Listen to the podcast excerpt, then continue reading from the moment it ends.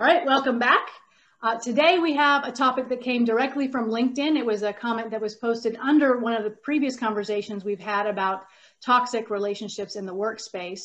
And the question was, why do organizations reward toxic behavior? And I know, Karina, you wanted to start us off. So would you like to jump straight in? Yeah, no, I just, because my immediate thought was, because I don't think we should tar everybody with the same brush. So I think, you know, it, it, it's important to make clear that not organizations do do that. Can't believe I just said do do and we're recording. Um, but yeah, I think it's you know if, if you're in an organisation that does that, uh, you know there, there, are others. You know you don't have to stick it out. You can go and find somewhere that doesn't do that. Um, but yeah, no. At the same time, certainly there are scenarios that play out where you know bad behaviours. You look at and think you're not you're not. It's not the right thing. But you're rubbing everyone up the wrong way, and yet somehow the more senior leaders or whoever it is seem to pull that person out of the ranks and go, you, yeah, come up, join us. And you think, what? Why? So yeah, I can see how that does happen. Yeah, I had I worked in a toxic environment and my boss actually told me, you think it's bad here, try going somewhere else because she didn't want to lose me. And when I did leave, they had to hire two and a half people to replace me. So to your point, if you're in a toxic environment, not all organizations are that way. You can leave and it can be better. Yeah, but, and certainly don't get emotionally manipulated into staying. That would be, you know, the minute they say something like that, leave. That's a huge red flag. Toxic environment. So why is it? Why is it that it seems like the toxic people are the ones that get the invitation to get promoted, or who are really good at spinning their story so that they get a higher seniority job at their next position? I think you hit the nail on the head. They spin. Ah. They, they steal ideas, perhaps. They uh, manipulate numbers. They they generate some story about themselves, some plausible set of, of, of numbers and, and, facts and details and work calls and everything else, and they present it in such a way that the people who make the decisions believe them. Mm. Because the people that make decisions are often not the people who witness that toxic behavior firsthand. Mm-hmm. Mm-hmm. So are we think... saying that toxic behavior is rewarded because the person being toxic is a good liar? Is that what we're saying? I think it's more, it's partly about visibility. I think there is a piece in here about the fact that, I mean, particularly us Brits, we have a tendency to assume or want to assume that well if my work's good enough somebody will notice mm. and then i'll be promoted and you know the, the truth will out. It won't.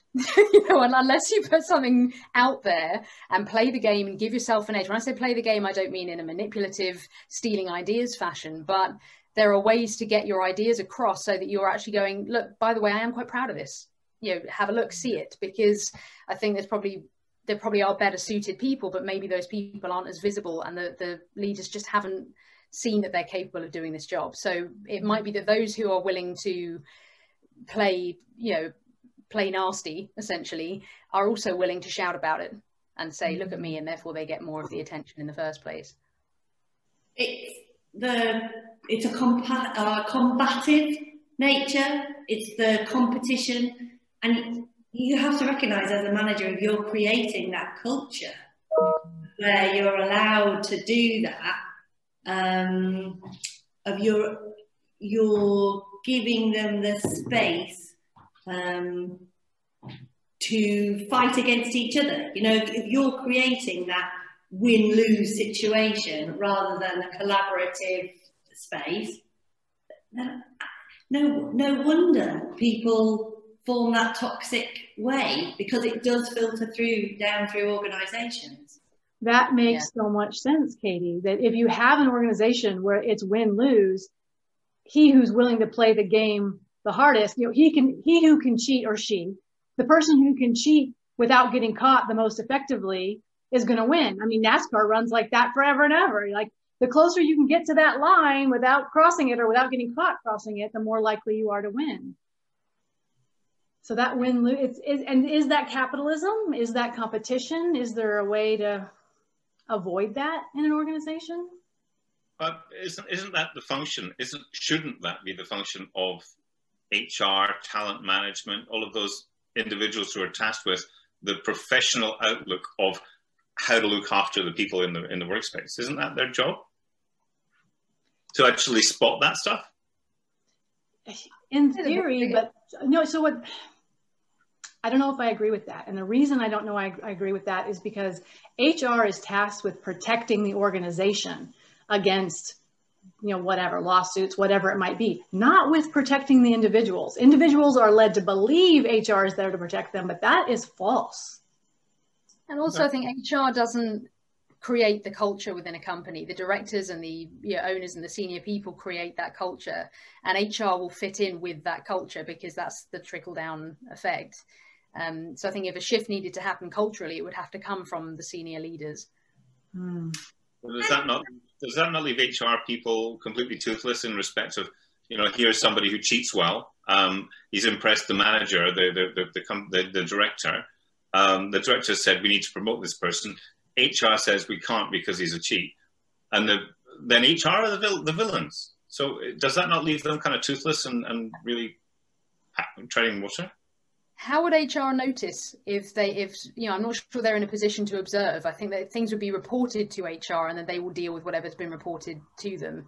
Yeah. But I don't think they're in a position to observe and spot stuff like that, really.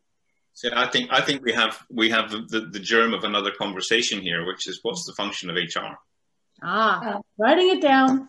and I have to put my hand up and say I've never really worked for a big organization who reward toxic culture or otherwise. So it's I'm looking at it from a, a relatively um, just from an objective viewpoint as an outsider. So I'm rather than making stipulations, I'm asking questions. Mm-hmm. I think there's also always that other bit, changing the point completely, Steve. Sorry but going back to the question of it's not just that people are promoted, they may be promoted sideways or into a different direction. And that is, I mean, that's not just toxic organisations.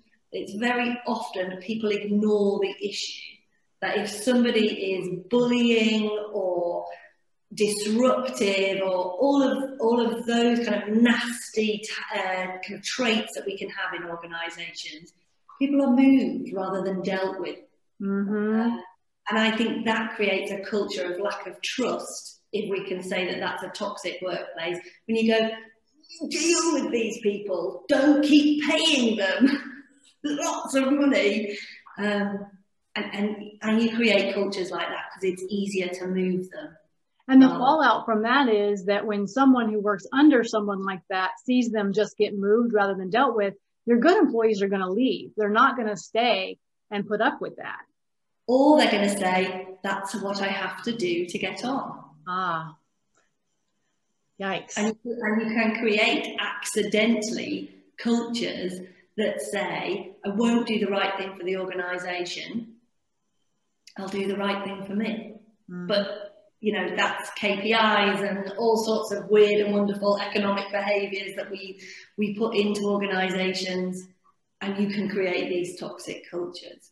And short term, toxic behavior wins. It's the long game where toxic behavior really creates a problem. And so if you've got a short term look and, you know, what is the next three months or the next six months, having that toxic person in there, uh, we talked about it before when we talked about toxic behavior, you can have a really, really good performer who is just horrible for the team. And then you have to decide, are you going for three months or are you looking at the year, two years, five year plan?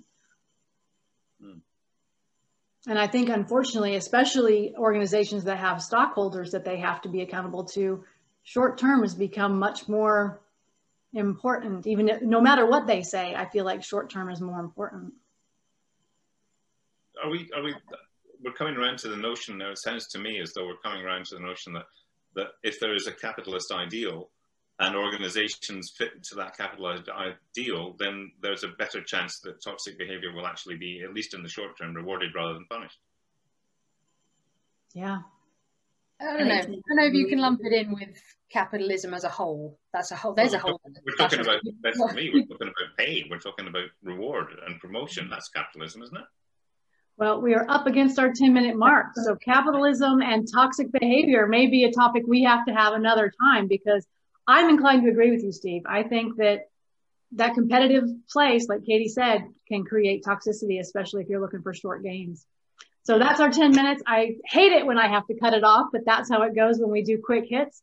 Thanks for being here and we will talk again soon.